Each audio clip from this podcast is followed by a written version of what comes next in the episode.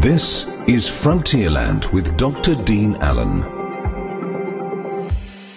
According to the author Tom Thiss, having a purpose is the difference between making a living and making a life. A son of the African soil, Wayne Bolton lived in Zambia and Zimbabwe before settling in South Africa. His purpose is conservation.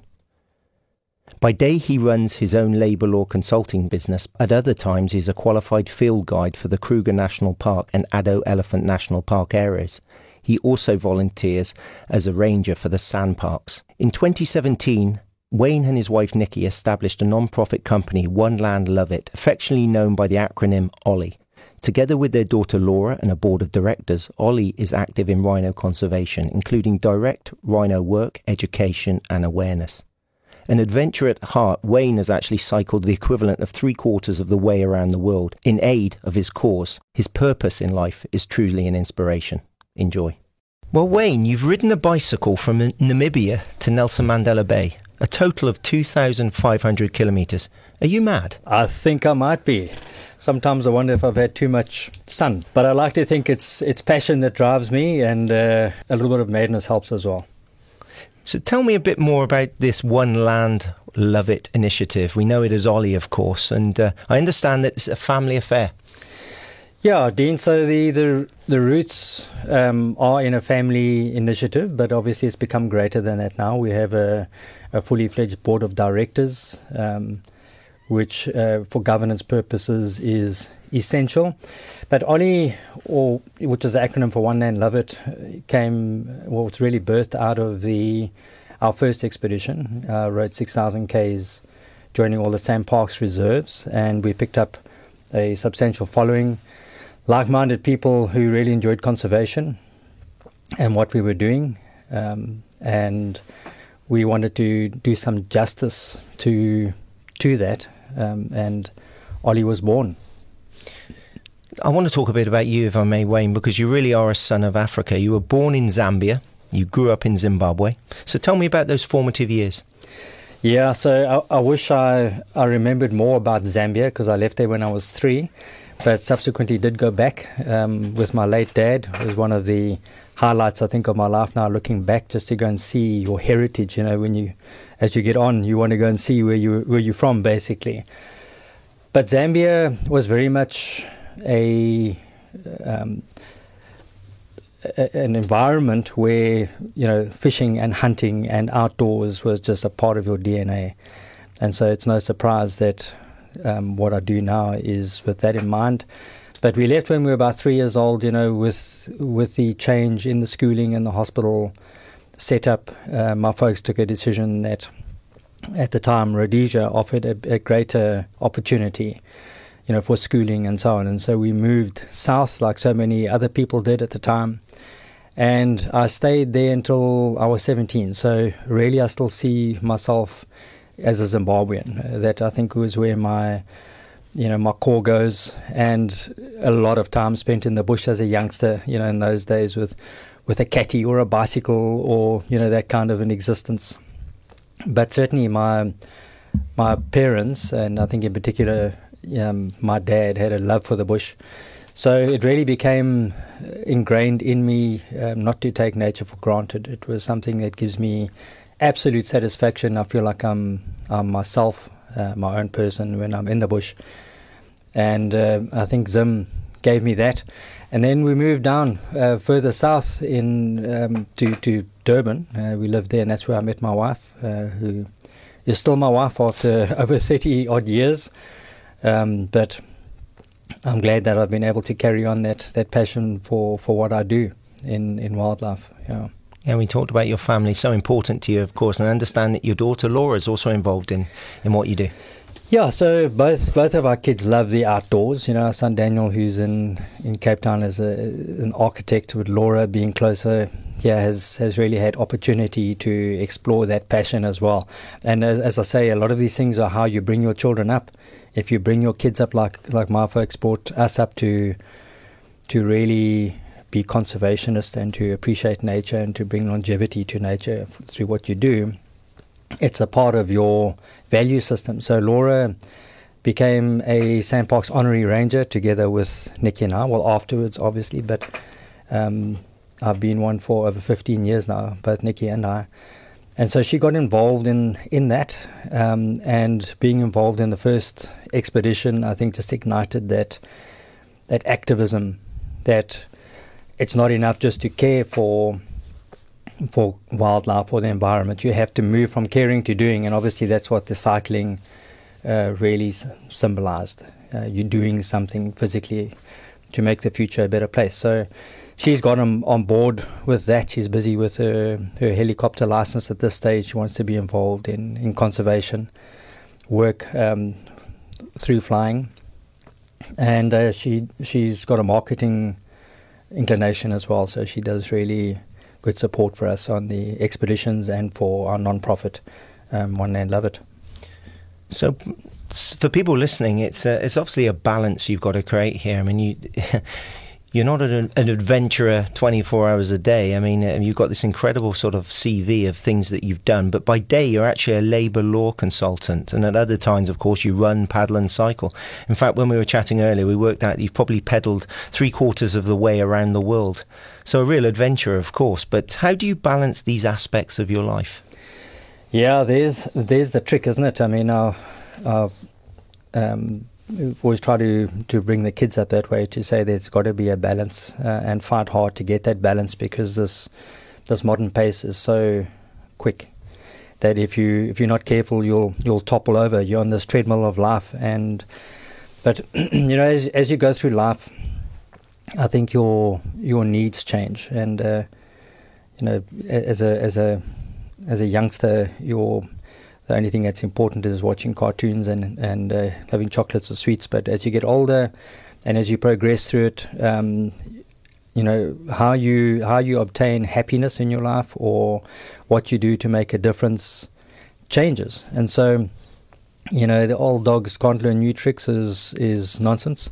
Um, so this trigger for me. Um, almost happened by osmosis when I was 49. It was a, a realization that you know, this is not, there's more to life than being on this treadmill of life and trying to make ends meet in, in my own small business. Um, you know, what is it that's going to bring meaning to your life? And of course, the, the best thing is to have something that also adds value to others, something bigger than your own your own ego yourself. So that's basically how the expedition um, started. It was a thought that I wanted to do something that really made me feel alive, and I'd read um, a really good book by Peter van Kets, um, uh, Eighth Summit, and it inspired me to go and do something because I didn't think I could actually do the 6,000 kilometer cycle between all the SANParks reserves that I ended up doing in 2015, 2016, first time it was ever done.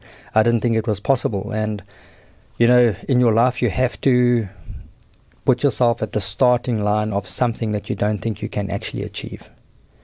In some kind of a micro adventure or and everybody's uh, you know concept of an adventure is different.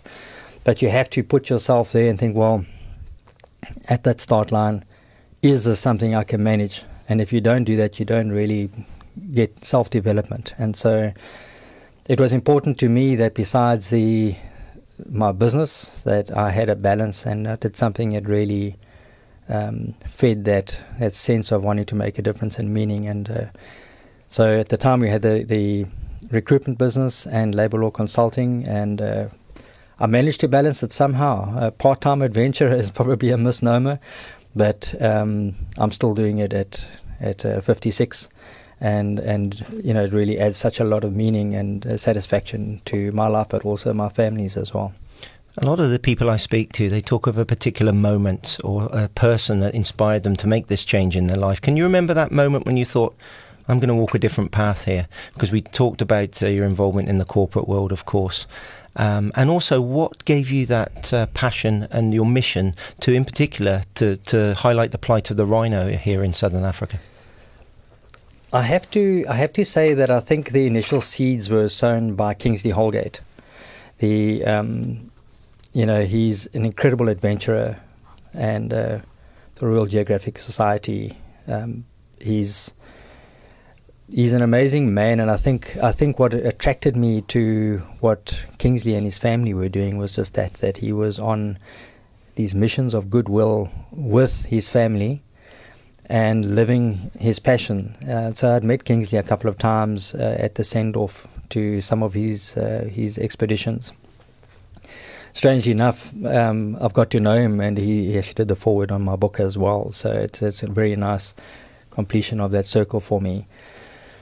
So, yeah, I, I think as I, I, used the word earlier, process of osmosis. You know, it's I don't know how it is that you come to that point where you it all comes together and there's a suddenly there's a tipping scale in your life and you realize I'm going to do something different, which, as I said, was in 2015 in a state where I didn't feel I could do an expedition of that nature, you know, dramatically overweight, unhealthy, um, and feeling I couldn't leave my business for a day without it collapsing.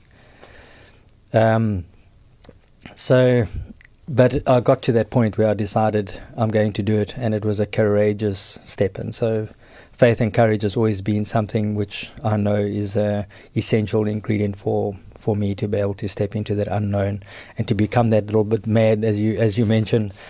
Um, and I had to I had to live by that. Um, as I said, I've been a SANParks honorary ranger for 15 years, and I've had this upbringing from my folks. Um, conservation is at heart, so it wasn't a far stretch for me to say I wanted to move or combine that desire um, to get out there and to stretch myself in an, in a in an adventure form with something so close to my heart, which was rhino conservation. So, being involved in Addo, um, I'd had some interactions with Rhino. I was the chairman of the region for uh, for a while, and something needed to be done. And you know, really looked at it and thought, I've got an opportunity here to draw more awareness than anything else to the need for people to move from caring to doing and to step up and to teach the youngsters to do the same. So it was an easy jailing of my two passions that uh, that made it all work for me in terms of um, meaning in my life. Yeah. Yeah, but it's it's not been an, it's not been a straightforward journey for you. Can you give some thought? What's been the toughest challenge to date? Would you say would it would it be a physical challenge, a mental challenge, perhaps, or something in your in your in your personal life that you've had to overcome? I've had many difficult physical challenges in terms of the expeditions. You know, obviously the six thousand k's over two and a half months, two thousand k's, two thousand five hundred k's in the second and third expeditions. It's hard to get up in the morning when you when you saw to to do the same thing. and I think, excuse me, that um, being aware of um, you know the fact that you're doing this when you're you're not running your business, uh, that financial pressure was was always there because it costs you when you're doing it.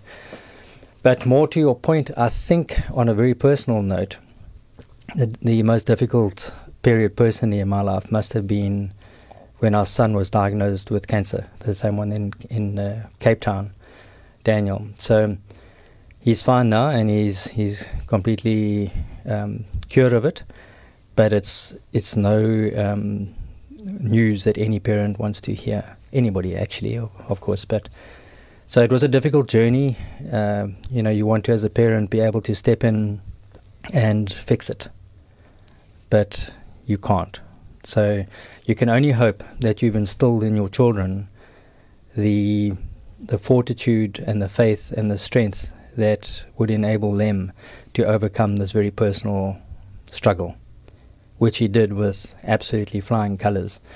But it also it also just exemplified the need for your you know family support and friend support as well, which I you know we we gathered together or we we pulled together as a family just to to help him through it and for him to get through it as well. But that, hands down, I think is the the single most difficult moment. Uh, you know, it was one of those stories you hear about people going grey. I went grey quite quickly, but you know, it's all it's all good. And there are people that have got a, a lot worse um, to deal with in in their lives. So it's worked out very well for us, for which we're very grateful. Yeah. Yeah, I'm sure in those moments when you're struggling up the hill, you've had enough of that day on the bike, or even at work. Those are the those are the moments, and you think back to that, and, uh, obviously Daniel's recovery, which has inspired you to go on.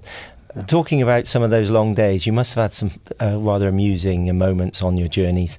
Um, you've been, you've probably seen more South Africa, Southern Africa than most of us because you've cycled it, of course. Mm. Um, can you can you recount some of the lighter moments on your journeys where people have kind of helped you along the way and when you've been ready to give up? Yeah, uh, you know, the, the amazing thing that I, I can just share about that is South Africa is an incredible place. Eh? It's not the place that is portrayed in the news. It's not a place that is portrayed in um, on you know in social media and all the hate comments and uh, and so on. Um, when you're on a bicycle, moving fairly slowly and sometimes very slowly, you get to meet ordinary South Africans and to engage with them and um, and it's just lovely. There's nothing more vibrant than South Africa, good and bad. It's all part of the picture, you know. And so you would have the you would have the moments of of cycling and somebody sitting on the side of the road and watching you come from miles away. And eventually you you know you get to you get to him and he has a look and he notices there's a grey beard you know underneath that helmet and this guy's riding a lo- you know fast and, and out of nowhere and he'll just yeah yo yo yo yo yo as you go past you know. And it just lifts you for the next hour or so. But um, I think I think if I if I look back to this last expedition, one of the lightest moments must have been the the start of the expedition the day before, actually in Swakopmund, and I rode from Swakopmund to to PE, Gqeberha. The a bike shop said to me, "Listen, you have to you have to actually postpone the start of the expedition because there's a gale force wind coming in easterly. You can't ride in it. None of us can ride in it. Just postpone. I said, well, I can't. You know, I have a I have an appointment at twelve o'clock on the twenty second of September, where I'll be arriving at the Donkin. I can't miss a day. Uh, you know, it's I've had to back plan every single day is coordinate to coordinate. I cannot miss it. I have to ride in it. And so, you know, the first forty k's of the ride the next morning, which was to Walvis Bay, was like a dream. It was on tar road and everything went well. And uh, I had a, a, journalist had contacted me to say, "Can I meet you outside Walvis Bay at the airport just to, you know, to interview you, which I did. And we've got, you know, this, this very sparse landscape in the back, and he was asking me about the day so far, and I said, it's actually been been a cinch, you know, and all this talk of weather and so on, it's actually looks like it's going to be easy. And I knew that there was the dirt road was starting um, shortly, but he had no sooner gone, and I, you know, I'd started riding. It was about not even a kilometer away that I, I, I got onto the dirt road, which was hellish. It was just, I can tell you, corrugations and sand, and it was like somebody turned on this gigantic fan, and you know, there's no, there's nothing to stop the wind, and the, there's no trees or anything. It was just like, and I was suddenly riding at five kilometers an hour, and in pain, a world of pain. That's 60 k's that I had to do like that it was 10 and a half hours. And uh, when I stopped and I looked at the, um, you know, my Garmin, it said four days recovery, but I had to do it all again the next day. But it's those moments that just, I look back and I chuckle at, you know, that sort of, ah, it's a piece of cake. That's life. Ten no, minutes later. Nothing more important than yeah. local knowledge, is it? Listen, yeah. listen to the locals when they say that. Listen, I love, I love the slogan. It really did capture me. You know, one land, love it how is the state of our land? Is it uh, are we going to get through these challenges? Have you got have you got hope for the future? I often say if we haven't got hope, we haven't got anything. But I also believe that the people are important. You do a lot of work with local communities as well, not just saving our species, but engaging with local communities. How important is that as well? Yeah, it's the people of South Africa that that give me the hope. The ordinary people the resilience of the South African is incredible. I mean, what we have to withstand on a on a on a daily basis, and I'm not just talking about the poverty that is so evident when you when you ride through this country. You know, um, coming from Namibia, it just struck me the every single town that you come into has got the damning marks of burnt tires at the entrance where the roads have been blocked. And of course, that was one thing that I had to navigate as well. You know, um, riding through that uh, on, on on, a, on a, one occasion at least at Upington. But times are tough, and the the the politicians are depressing, man. They you know they're full of corruption and deceit, and there's the it feels like things are not working properly. You know the the judicial system and and the politics of as I say, it's just when you look at that. But I've got absolute hope when I speak to the, the, the real people, and as I say, I've I've, I've spoken to a lot of them in uh, in ten and a half thousand k's that I've ridden around the countries, but um, they are so resilient and so determined to succeed and to find a way around the obstacles. So resilience is the ability to bounce back to your original shape. It's a toughness, and somehow we bounce back to that original shape quite easily um, in South Africa. And meeting these kids, you know, the community work that we're involved in. Um, on the on the one hand, it's quite heartbreaking when you see the kids are at school that are really you know hungry. Um, they don't have sanitary pads, um, and these kids, you, you, know, we take sometimes uh, shoes and things, and these these kids are trying to force their feet into the shoe because they're just so desperate to have maybe their first pair of shoes and so on. And you realize how easy it is to make a difference, to be kind to people, and um, and how much there's a need now for Ubuntu, for this collaboration, and for those that have, have got more to help those that have got these and so on. But the contact and the context, or the, the context for us really is the is conservation, and we like anything in Africa, you've got to look at it holistically, and you can't speak to the kids on the border of Addo, Nomathamsanqa, where we're quite involved, and say to them, listen, conserve that rhino on the other side of the fence so these first world people that are driving through can enjoy it. Um, you have to be able to to explain why it's important to them and show that you care, actually. So, hence the name One Land Love It, which can seem quite elementary to people.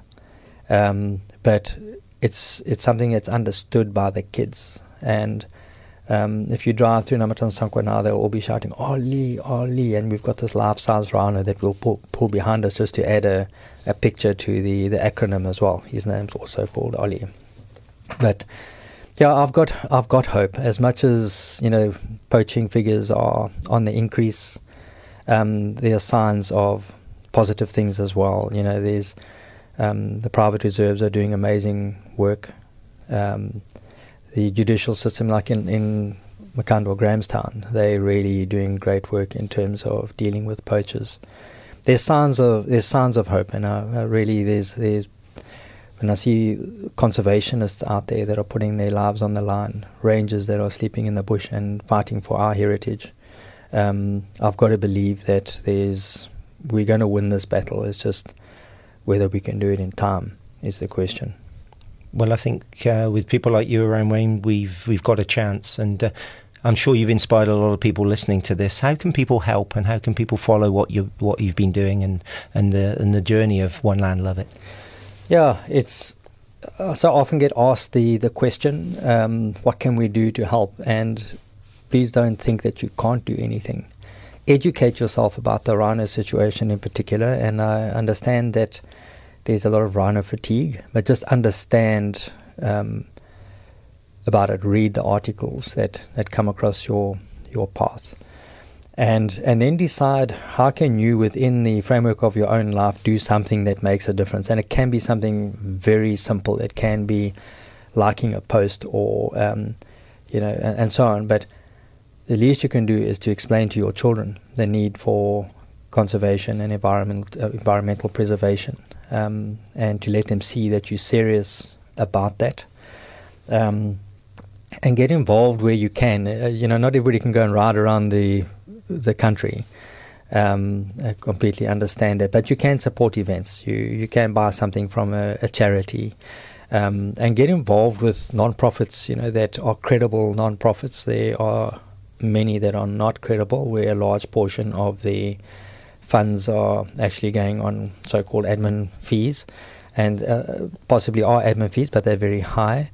Um, you know, I'm very proud of One Land Love It in that regard. You know, we uh, we have a very um, very, very small drain on any funds that come in. Um, you know, it, it goes to, to the area that it should. So if you're a corporate, go and find us on One Land Love It, or sorry, oneland.co.za, um, or, or find us on Facebook, just search One, uh, one Land Love It. And if you've got some finances at the end of the year that um, you know you would, in terms of your social responsibility, that you'd like to donate, we can give six, Section 18A certificates. So consider that. And you know, if you if you want to give some passive giving um, rather than donations and so on, then uh, on My Planet, if you go and search uh, or register or just add another beneficiary, One Land Love It, you can find us there as well. And every time you go and shop at Woolies and so on, a portion of that um, purchase will actually come to Ollie as well. And we can use that for direct rhino work, you know, the dehorning and the collaring um, and so on, for the the, the um, education that we do, the community work and so on. It will go to a good cause and a good um, yeah good cause, and that I can promise. Yeah.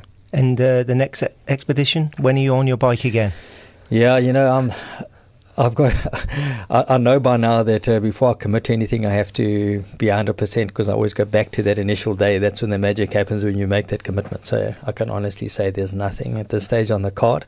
I would love to write another book though. Um, I find it so fulfilling um, to do that and uh, just to put it on paper and to digest it all. So um, I'm planning to, to do that. And in the meantime, we'll throw all our weight into growing One Land Love It um, together with the board and to make the difference that we can um, in 2023 for our rhino and those that look after them. Thank you, Wayne, for everything you do. Thank you. Thank you very much, Dean. That was Frontierland with Dr. Dean Allen. For more podcasts, visit algoafm.co.za.